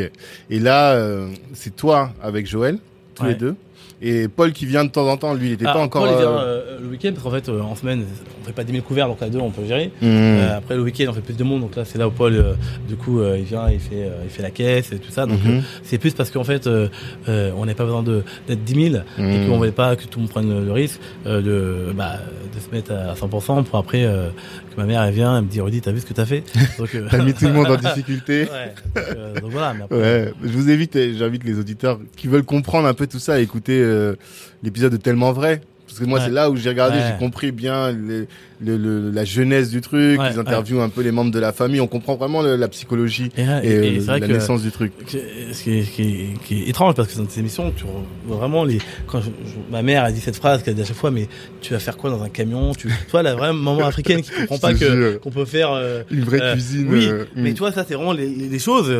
Cette phrase-là, j'ai entendu 150 fois. Ah ouais? Ah bah, bien sûr. Ma mère, quand j'arrivais, je dis, tiens, j'en suis là. Et toi, avec ton histoire de camion, là, toi, c'est jamais elle peut me dire, Rudy, vas-y, non, je m'en tirerai. Ça t'a pas découragé? Mais non, mais en fait, quand on connaît le moment, on sait que voilà, ma mère voulait que je sois médecin, voulait que je sois ci, voulait que je sois ça. Enfin, tu vois, elle pourra jamais te dire que même là aujourd'hui, voilà, t'as fait le camion, si tu devrais en faire un autre, elle me dirait, mais non, mais c'est bon, arrête. C'est bon, parce que voilà, un camion, c'est... Puis même, tu sais, t'es le dernier, tu commences à motiver tes frères, ta mère, elle voit que tes frères sont posés, et toi, tu commences à les mettre dans des problèmes. Voilà, parce que ma mère, le pire, c'est ma mère a travaillé 30 ans dans la même boîte. Il y a une vidéo sur Facebook où elle part à la retraite et tout. Ma mère, c'est le genre de personne hyper fidèle au travail, c'est pas le travail, tu vois, c'est l'endroit où on va voir ses copines. Tu vois, donc pour elle, la fidélité du travail, c'est important. Ouais. Moi, quand j'ai commencé à travailler et je faisais un an et demi, je partais, ma mère, rendez-vous à la maison, il fallait que je m'explique pendant 2 heures. Je vois trop en plus. C'est pour ça qu'aujourd'hui, pour ma mère, il n'y a rien de plus sacré que voilà, de travailler, et c'est la culture du travail. Ma mère, elle a une jambe dans le plat, elle va travailler. Je dis non, mais arrête. La dernière maladie, c'est un truc qui n'existait pas chez elle. C'est ce qu'on voit beaucoup chez les Africains. Hier, j'ai interviewé une sœur qui, elle, est haïtienne. Et tu sais que les Haïtiens aussi, ils ont cette culture du travail très forte. Et sa mère est femme de ménage, et elle me disait, elle a jamais eu en 30 ans de carrière, jamais d'arrêt maladie aussi, quoi. Non, mais en fait, je pense que c'est tellement formateur d'avoir une maman qui vous inspire un peu cette voilà, ce rapport avec le travail. Et après, chacun a ses raisons. Avec lui, travail, c'est pas ci, c'est pas ça, y a pas de problème. Quand tu travailles, c'est ta passion. Quand tu fais quelque chose que t'aimes, on ne vit pas la même façon. Bien sûr. Moi, aujourd'hui, je sais que quand on est en pâtisserie, c'est pas comme dans les bureaux. S'il y a une personne qui est pas là, c'est pas l'autre qui fait son travail. Enfin, tu reportes pas le travail au lendemain. C'est le mec qui est dans la merde, il va courir 2 fois plus parce que du coup, il manque une personne. Ouais. Le service, il rate toujours lui. On va pas annuler le service parce qu'il manque une personne. Donc c'est le genre de choses où du coup, toi, ta responsabilité, tu penses à ton collègue que t'as laissé. Quand tu vas rentrer, il va te faire la gueule et tu vas pas comprendre pourquoi. Enfin, bref, c'est des choses que c'est un autre rapport au travail, effectivement. Et c'est pas, tu peux pas repousser, effectivement. Un élément quand même sur lequel je voulais revenir, quand on a parlé d'ambition tout à l'heure, ici, donc c'est le podcast des ambitieux, et tu m'as dit la dernière fois, parce qu'on a fait une première tentative d'enregistrement et j'avais oublié mon enregistreur, je tiens à le dire quand même. Je suis désolé, c'est les aléas du direct. Mais tu m'avais dit la dernière fois que toi, t'étais pas là pour l'argent, et que si t'avais été là juste pour l'argent, t'aurais ouvert un autre food truck. T'avais dit ça. Oui, alors c'est-à-dire qu'aujourd'hui, comme je parlais de l'ambition première, était de mettre en place un concept. Quand tu mets en place un concept, bah, tu vas dépenser beaucoup d'argent. C'est-à-dire que des tenues, des choses, enfin, plein de choses qui peuvent paraître futiles et qui ne sont pas nécessaires à la vente de ton plat, mais qui permet de créer du coup le concept. Donc quand je dis qu'au début, donc c'est simple, je parlais un peu de comment on a un peu monté le projet, ça sera beaucoup plus simple. C'est-à-dire que voilà, au début on travaillait à côté. C'est-à-dire que moi, j'avais gardé mon travail, mon frère aussi. Okay. On faisait des 18 heures par jour. Enfin, on faisait, c'était pas 20 heures. Enfin, c'était du non-stop. On travaillait à côté normalement. J'en parlais toujours. Moi, j'étais cadre, donc le midi, je faisais un peu ce que je voulais. Mon frère, il a amené le camion MK2. Moi, je prenais en pause. Je pars en pause. J'allais faire le service et je revenais. Et tu revenais bosser. Comme si dans un été. Bon, tes 2 heures de pause, là, c'était 2 heures de taf. Voilà, exactement. Comme si dans un été. Okay. Le soir, c'était enchaînement. Enfin, je veux dire, c'était jusqu'à temps qu'on se dise, bon, Là ça marche. Là ça marche. Moi bingo, c'est que moi j'avais la boutique des Champs-Élysées a été rachetée par Five Guys, donc j'étais sur un licenciement, enfin sur un viable. Ouais. C'était le timing idéal. Oui. Et, voilà, donc j'ai en plus profité de ça à ce moment-là pour justement après en fait, le temps que ça se fasse, il y a eu 4 mois où j'étais payé, du coup, à rester chez moi, avant même d'aller au chômage. Et du coup, le but, c'était de se dire qu'on ouvre un concept sur lequel on n'est pas dépendant. C'est-à-dire qu'il ne doit pas nous financer, nous payer notre loyer, nous payer. Enfin, c'est-à-dire que quand de suite vous montez un projet et que vous savez que vous avez entre guillemets 3 ans pour dégager l'argent, vous pouvez du coup dépenser, investir. Voilà. Investir. Et c'était ça en fait. Donc tout ce qu'on gagnait, on a réinvesti. C'était réinvesti. Tout ce qu'on gagnait, on a réinvesti. Et c'était ça. Et donc c'est-à-dire que du coup, dès le départ, quand tu dis que tu as un truc, c'est pas ouais tiens on va être millionnaire, c'est qu'on va pouvoir construire notre enseigne, notre marque, notre concept grâce à ça. Donc en fait, il n'y a pas de notion de tiens la première année on a fait ci, la deuxième année on a fait ça. Il fallait que on se dise à cette date. Tout doit être finalisé, carré, et derrière, si jamais on veut investir dans telle ou telle chose, ben voilà, le produit... Mais quand tu dis tout doit être carré, en fait, ce que j'arrive pas à très bien matérialiser, c'est à quel moment t'as considéré et sur quels éléments tu t'es fondé pour considérer que ton concept y était abouti, tu vois ? À quel moment tu t'es dit, voilà, là, c'est bon, le concept, il est bon, là. Non, ça c'était assez vite. C'est, je veux dire, au bout de 6 mois, mais c'est pas de... en fait, c'est de base ce que je veux dire, c'est que pour moi, le concept en lui-même, il réfléchit, il est là. Mais c'est comme si vous dites, comment expliquer, la première année, on n'aura pas les moyens de pouvoir investir dans tous les éléments qu'on a besoin pour avoir le concept terminé. C'est-à-dire, c'est-à-dire qu'en fait, il y a des choses qu'on n'arrive jamais à acheter si on n'ouvre que 3 jours par semaine. En fait. C'est-à-dire qu'en fait, par exemple, le laboratoire. Ouais. Aujourd'hui, on a un food truck, les gens s'imaginent le food truck, ça s'arrête. Ah, mais non, nous, il fallait un laboratoire. Un laboratoire, c'était la pièce maîtresse. C'est-à-dire que sans le laboratoire, tu peux pas faire des services de 200 couverts, 50 couverts, parce que ceux qui feront dans ta cuisine dans le camion ou autre, c'est mignon, mais tu gagnes pas d'argent avec ça. Donc nous, on pouvait pas investir dans un laboratoire en sachant qu'on ouvrait que 3 fois par semaine. Donc l'idée, c'était d'arriver à avoir ce emplacement, donc la MK2, de pouvoir faire... les chiffres qu'on fait au MK2 aujourd'hui, les chiffres qu'on fait au MK2 la première année, ça n'a rien à voir. Aujourd'hui, en fait, c'est comme tout restaurant qui va dans un endroit, d'année en année, théoriquement, il est censé trouver sa clientèle et se reconnaître. Ben, nous, en fait, on était juste au début de l'aventure et il fallait que le New Soul Food soit ancré dans... l'esprit des gens, que les gens nous disent oui vous ouvrez quand un instant, enfin limite c'était un peu ça, c'est pour quand ceci, vous venez quand là, enfin il y avait une vraie demande parce que justement on avait fait 2 fois tel salon, 3 fois, enfin il fallait qu'il y ait une récurrence une année, une deuxième année et que la marque elle soit imposée. D'accord. Pour qu'on se dise bon c'est bon là on y va, c'est pas une histoire de concept était prêt, c'est concept il était prêt à lancer mais il était pas assez connu, voilà exactement. Il fallait et je dis souvent moi à des amis que tant qu'on ne sait pas que tu existes, tu peux être le meilleur restaurant du monde, le meilleur machin. Malheureusement. Mais ça, on va en parler après parce que ce que tu veux dire derrière, c'est qu'il faut beaucoup communiquer. Ouais, et ça, moi, ça m'intéresse beaucoup de savoir comment tu communiques, comment tu crées cette communauté. Parce que pour moi, tu vois, ne serait-ce que Tellement Vrai, comment vous avez fait pour les avoir ? En fait, c'est un coup de chance. Hein. Moi, on m'a démarché. Hein. J'ai un micro-réseau, mais vraiment un micro-réseau. Hein. C'est genre, sur Facebook, je devais même pas avoir 700 amis. Donc, c'est pas, j'étais pas... Mais, des gens avec qui je travaillais, à travers ton activité, mon activité quand j'ai rendu service, j'ai fait des choses qui connaissent mon histoire, et qui savent, tiens, on est des frères, on va entreprendre et tout ça, et qui disent, ah bah tiens, j'ai production de machin qui cherche un truc qui est totalement mon profil et tout, qui m'a convaincu un peu, parce que moi, tu dis Tellement Vrai, je suis en panique, hein, je fais Tellement Vrai, c'est compliqué, t'entends Tellement Vrai, tout le monde sait que c'est un truc de cassos normalement, tu vois. Donc, qui m'a rassuré sur pas mal de choses, mais non, mais rien à voir et tout, votre profil, c'est ci, c'est ça, et j'ai dit, why not, mais vraiment, j'y suis allé à reculons, mais...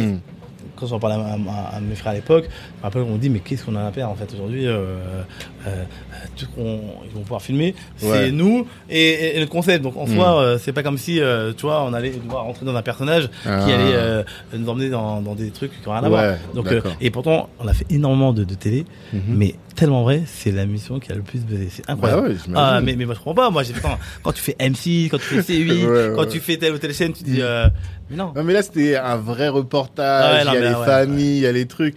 Parce que je crois que j'ai tout regardé. Et effectivement, c'est celui où on va le plus en profondeur, où on vous comprend mieux. Tu vois. C'est vrai que bon, après, quand ma mère qui se lâche, et puis là, encore, ils ont coupé la femme, mon frère, et ça, c'est un truc que je n'oublierai jamais. La femme, mon frère qui avait une vraie rage, entre guillemets, parce que mon frère, il avait une passe, pareil, il était syndiqué et tout. Je l'ai poussé vraiment à sortir de son confort, et qu'elle, elle ne voyait pas très bien, et qu'elle était vraiment un peu contre.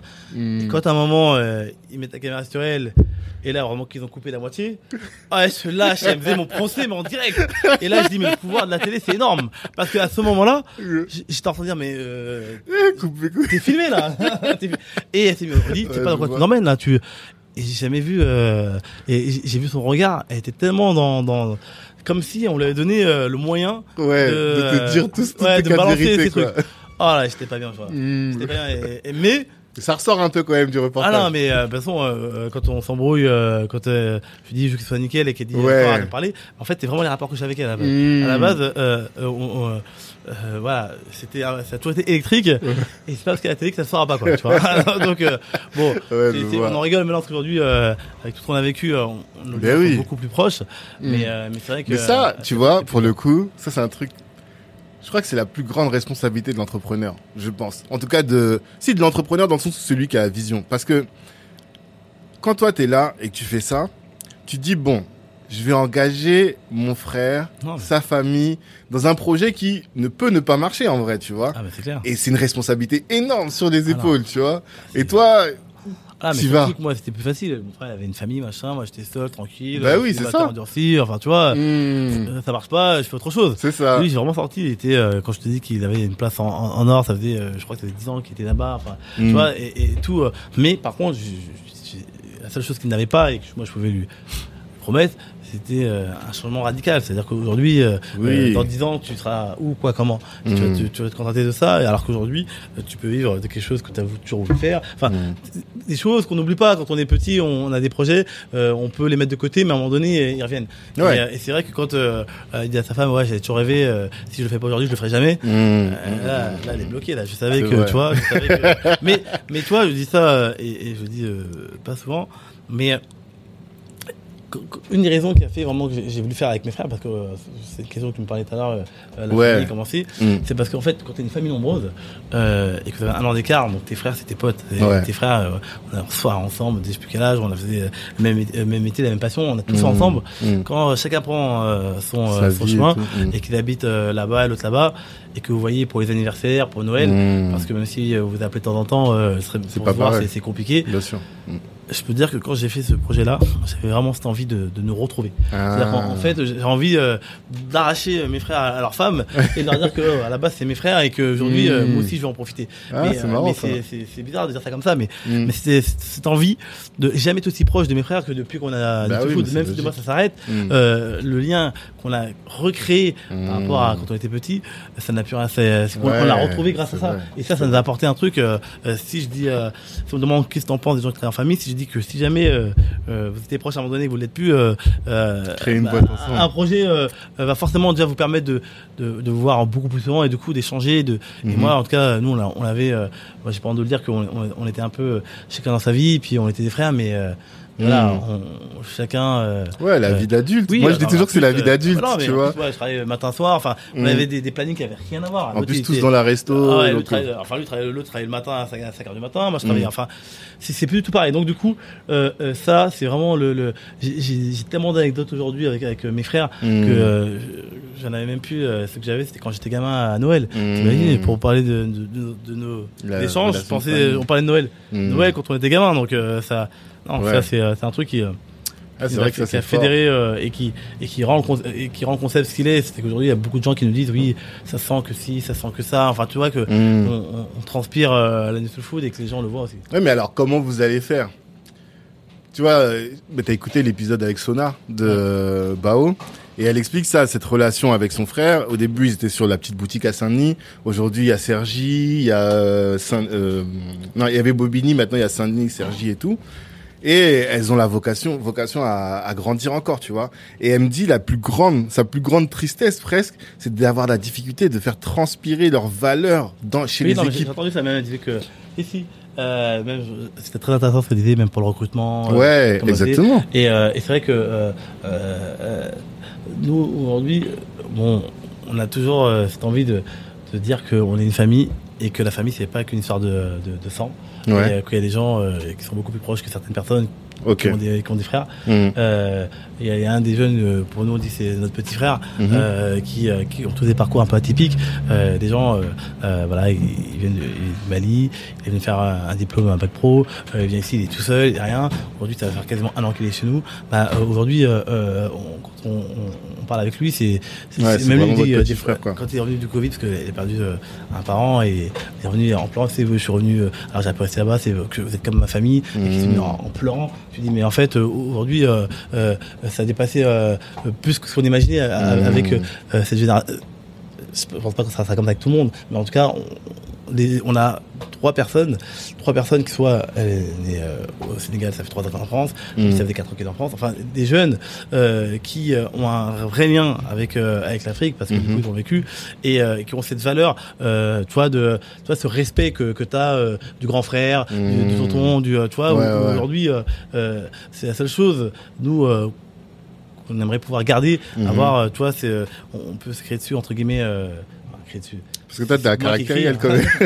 C'est moi qui gueule. Mais que derrière, voilà, on peut faire, on peut s'asseoir ensemble, parler de tout et n'importe quoi, de ses problèmes. Et comme je dis toujours, ses problèmes, c'est mes problèmes. Parce que si t'as des problèmes et que t'es pas bien demain, c'est mon problème demain, c'est, ça devient les miens aussi. Donc ça, c'est un truc qui pensait. Je pensais être compliqué, mais depuis que mon frère est au camion et moi je suis ici, je m'aperçois qu'en fait on arrive à créer pareil autour de nous, à fédérer des personnes qui, mon frère ça fait 1 an et demi qu'il est avec la même personne et qui pareil aujourd'hui est devenu enfin il appelle mon frère grand frère, ouais c'est alors, il y aura des limites forcément, bien sûr.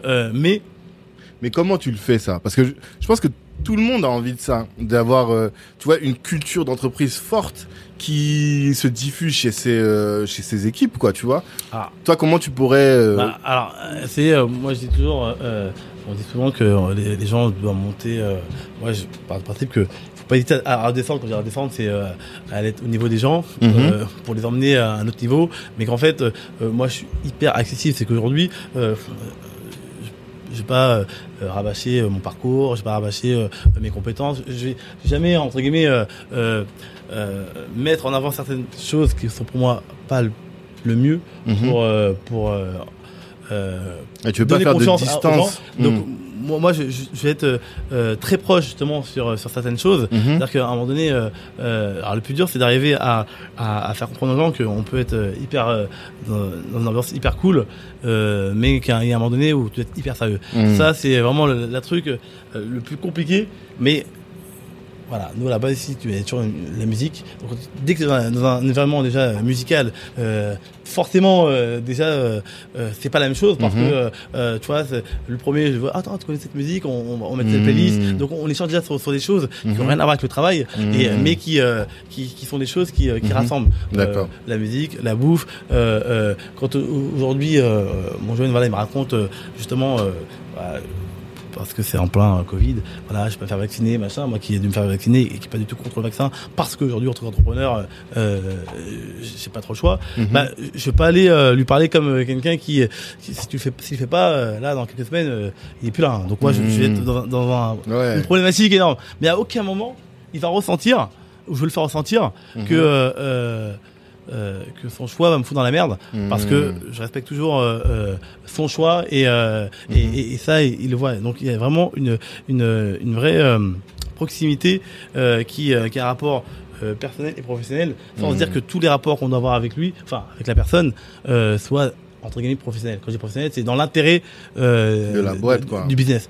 Donc voilà, nous aujourd'hui, on l'a rajouté, il était au pays par rapport à un problème familial, il y a eu un décès, on l'a rajouté 1 mois, c'est le premier à dire, mais on l'a pareil, envoyé une prime pour lui payer son billet pour partir, mais quand il me remercie comme si j'ai dit, mais en fait, t'as pas remercié, c'est moi qui te remercie d'être là déjà tous les jours, il y en a qui seraient déjà fui, comme si, voilà, la terre s'était arrêtée, toi, il y a des gens qui sont pas loyaux. Toi, t'as pris le temps de nous expliquer, donc nous, si on peut t'aider à notre niveau, et ça, c'est des choses, les bonnes personnes, ils te le rendre quoi qu'il arrive. Et ça, c'est un truc, bon voilà, après il y a des gens aussi à qui ça n'a pas fait, attention, mais ça on le voit tout de suite, c'est... on les appelle les mercenaires, c'est voilà des gens.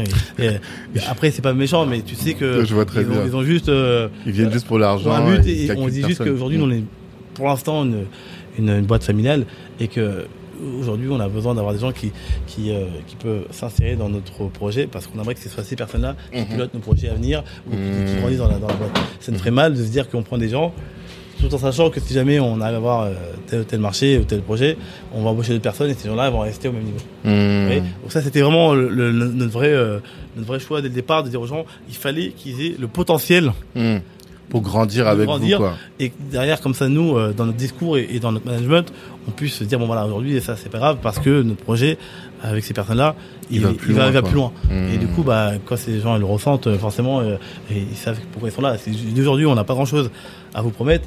Par contre, on peut juste dire une chose, si on arrive à faire ça, vous serez les premiers... Mais du coup, toi, parce que c'est toi qui fais la promesse, enfin là en l'occurrence, c'est vous en tant que boîte, mais avec tes frères, c'était toi, t'as une pression quand même. Comment tu la vis cette pression-là ? Oui, non, bah, en fait, la pression, oui non, parce qu'aujourd'hui, quand on parle à ces personnes-là, on a déjà des projets qui sont...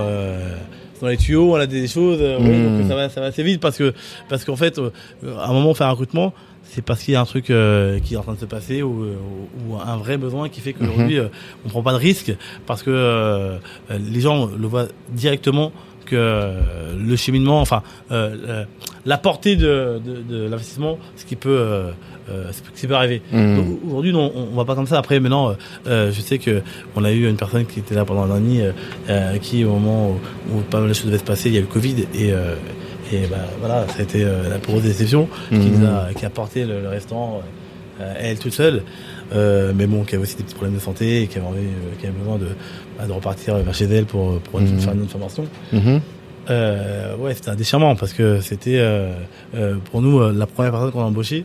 Et on avait tellement de projets par rapport à elle et tout. Que du coup on se dit que on est déçu de se dire que jamais prétendre à ce qu'on pensait pouvoir faire avec elle. Ok, d'accord. Et quand tu disais que si tu voulais gagner de l'argent, enfin si t'étais là que pour l'argent, donc cette idée de mercenaire finalement, c'est que t'aurais ouvert d'autres food trucks. Oui. Moi, je me pose toujours la question de la rentabilité d'un food truck. La rentabilité d'un food truck, elle peut être très intéressante. Pourquoi ?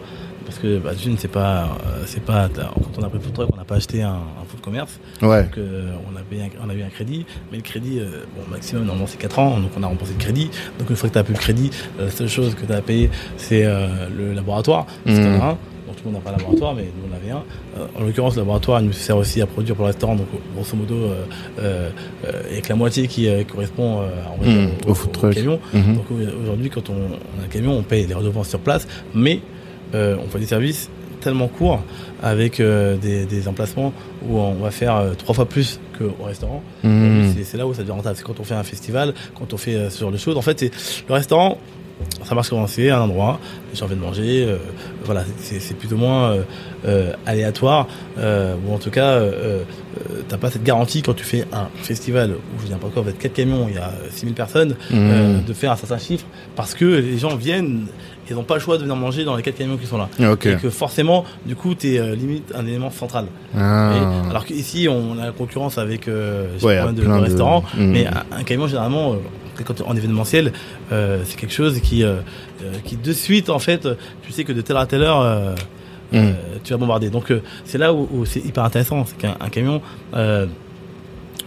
les charges elles sont pas pareilles et surtout tu peux maîtriser tellement de choses par rapport à un restaurant où je peux montrer tout ce que je paye ici mais c'est énorme mais déjà rien que la déco là, parce que comme toi tu veux faire des concepts, ça veut dire que tu peux pas faire un truc, tu vas mettre des murs blancs et tout. T'es obligé de pousser le truc à fond. C'est ce qui est arrivé ici. Ici, si je dis qu'on a payé rien que pour faire les travaux ici, c'est simple. Ici, on a eu le local entre guillemets gratuit, avec un loyer un peu majoré. Mais à la base, il y avait un montant qu'on a négocié. Par contre, on a dit, écoutez, monsieur, regardez, je vais vous montrer juste les travaux qu'on allait faire. Je dis rien qu'avec les travaux qu'on va faire, on valorise votre lieu, quoi. Votre lieu là, il transforme. Donc il y avait un challenger à côté de nous qui était, mais Le mec, il a cherché sur Leaking, sur les réseaux sociaux. Et c'est là que la force réseau est intéressante parce que le mec a fait une recherche sur New Soul Food. Mmh. Si j'avais pas cette réputation-là sur les réseaux, ce potentiel et compagnie, c'est même pas la peine. Donc quand je dis que avant d'ouvrir un restaurant, moi il fallait faire connaître la marque, c'est pour toutes ces raisons-là. C'est que quand tu parles à cette personne, s'ils font une recherche sur toi, de suite un track record, comme ils disent, une carte de visite qui fait que il a confiance. Exactement. Donc du coup, on a pu investir énormément, mais je ferai pas deux fois ce qu'on a fait ici. Ouais. Ah non, je ferai pas deux fois. Là, c'est plus un pilote. Non, mais là, je voulais, en fait, c'est la maison mère. En fait, j'ai toujours voulu avoir, c'est mon bébé, là. J'ai envie d'un endroit pour nous faire plaisir, pour dire que, en fait, quand t'as autant d'attentes de gens qui diraient, ah, c'est fou, ceci, cela, si tu ouvres ton premier restaurant, là, et t'as pas fait un truc un peu mignon, là, c'est foutu. Après, tu peux faire un truc, y a pas de problème. Mais le premier, on va pas te pardonner. Ouais, le premier, c'est, tu vois, c'est, on l'a attendu tellement que, j'avais pas le choix de mettre le paquet. D'accord. Mais je regrette pas. Pour moi, c'est la vitrine, et aujourd'hui, c'est là où je reçois, quand je signe certains contrats, à arriver dans le restaurant, de suite, Monoprix. Je vais jamais, on a ouvert Monoprix, qui est limite en même temps que le restaurant. Ouais. Monoprix nous a démarché. Quand Monoprix est venu ici, on pourra venir manger pour goûter, peut-être 3 là. Il y aura 6 en décoration. Ils nous demandaient de faire ça. Parce que vraiment, le lieu avait fait fidèlement du travail. Mais c'est. Et ça, avec tous les entrepreneurs que je reçois, qui ont des barbeurs, tu vois, des lieux physiques, ceux qui marchent le mieux, c'est ceux qui ont des concepts. C'est-à-dire ceux qui ont juste une boutique pour avoir une boutique. Ouais. C'est difficile, tu vois. Mais dès que tu pousses ton concept et que tu le pousses à fond, je trouve que en termes de marque, de branding, c'est tellement important. Pour moi, c'est déjà tu crées en fait quelque chose d'unique. Et ça, c'est moi ce que je recherche quand je vais dans un endroit, c'est t'as besoin de dire oui, faut aller là-bas si tu veux ça. Faut aller là-bas si tu veux là. Tu vois, c'est en gros, c'est pas si tu veux ça, tu vas là. Non, si tu veux ça, il y a que là-bas que tu vas trouver. Tu vois, et ça, c'est pour moi, c'est. Et ça, tu l'as appris quand t'étais à Häagen-Dazs ou c'était avant? Non, après, je suis un mec très autodidacte. C'est-à-dire que moi, il y a des choses qui me paraissent tellement évidentes entre guillemets. Ce que j'ai vraiment appris chez Häagen-Dazs, c'est le fait d'aller au bout d'un projet, c'est de créer tout ce qu'il y a autour. C'est-à-dire que aujourd'hui, moi, j'étais styliste culinaire, j'étais responsable d'innovation, donc je crée le produit, je crée les mises en scène pour le shooting, d'accord, et je participais en fait au brief du marketing qui dit voilà, t'as fait tel compo, tel ceci, tel cela, mais nous on va plus ça. Et donc il me poussait à avoir les à justifier pourquoi tu faisais les choses. Moi, et les choses, j'étais tellement pas d'accord avec ce qu'ils disaient, mais au final, ils me poussaient eux à aller plus loin dans ma réflexion. Et donc du coup, je commençais à faire la même chose avec moi-même, c'est-à-dire que il y a des choses où pour moi c'était ça et rien d'autre, et là j'ai appris à écouter aussi certaines remarques et pas parce que moi je suis un peu borné sur mes ce que j'ai envie de faire, mais de prendre un peu ce qu'on va me dire et mélanger avec ce que je pense pour arriver à faire autre chose. D'accord. Donc là-bas j'ai vraiment appris à me dire que tout le monde est important. C'est-à-dire que j'ai beau être n'importe quoi, tu peux t'abattre le meilleur chef du monde, même lui qui a un regard, qui a jamais fait la cuisine de sa vie, parce qu'il a juste mangé dans plein d'endroits, le regard qu'il va te donner va t'apporter quelque chose que toi tu n'auras pas parce que tu seras... Nous on se met des barrières, moi je me mets des barrières. Comme tout cuisinier ou pâtissier, on s'imagine ça peut pas se faire. Mais il y a des gens qui s'y connaissent pas forcément justement dans l'artisticité. Eux ils vont plus loin parce que eux ils sont pas ces limites que toi tu te mets. Donc c'est ces personnes-là qui te permettent d'aller plus loin dans tes limites. Tu veux dire, c'est en parlant avec ces personnes-là? Ah oui, moi quand j'avais la... C'est pas méchant. Ouais, en marketing, c'était 99% des filles. Après, j'étais là, mais qu'est-ce qu'elle me raconte? Et je dis, non, mais ça, c'est pas possible. Ouais, mais si tu fais ci, mais n'importe quoi, mais si tu fais ça, tous, à chaque fois, disaient, si tu fais ci, si tu fais ça, mais des choses, on voyait qu'elles n'étaient pas cuisinières parce que pour me dire ça, c'était pas possible. Mais, dans leur bêtise, il y avait toujours une super bonne idée en fait. Il y avait toujours un truc cohérent. Et là, je disais en fait, donc j'ai appris à faire des brainstorming. Donc j'ai appris à Joël, Paul, machin, on s'assoit. Moi, je fais ça. Donc les choses où je faisais toujours seul, où je présentais le produit que tout le monde devait valider en fait. J'étais genre oui, vous en pensez quoi? Mais en fait. À l'époque, quand je faisais ça, c'était juste pour dire c'est super, et si tu dis non, ça compte pas quoi. Ça t'aide pas. Ça t'aide pas en réalité. Les gens qui disent juste c'est bien. Mais là, du coup, j'ai appris à comprendre, à accepter les critiques, les remarques et à retravailler les choses. D'accord. Et tout à l'heure, tu as un peu commencé à l'évoquer. C'est cet aspect-là, génie de la com. Tu vois. Ouais. Moi, j'aimerais bien savoir Là, avec le recul, ça fait donc depuis 2016. Et assez rapidement, voilà, on vous suit sur les réseaux. Tu vois, je parle à ma femme, je dis, je vais enregistrer avec New Soul Food. Elle m'a dit, ah, mais oui, les stories, tu vois, tout de suite, tout le monde connaît, tu vois. Non, mais... C'est quoi pour toi les clés pour bien créer la marque, le branding, la... Wow, vraiment bien.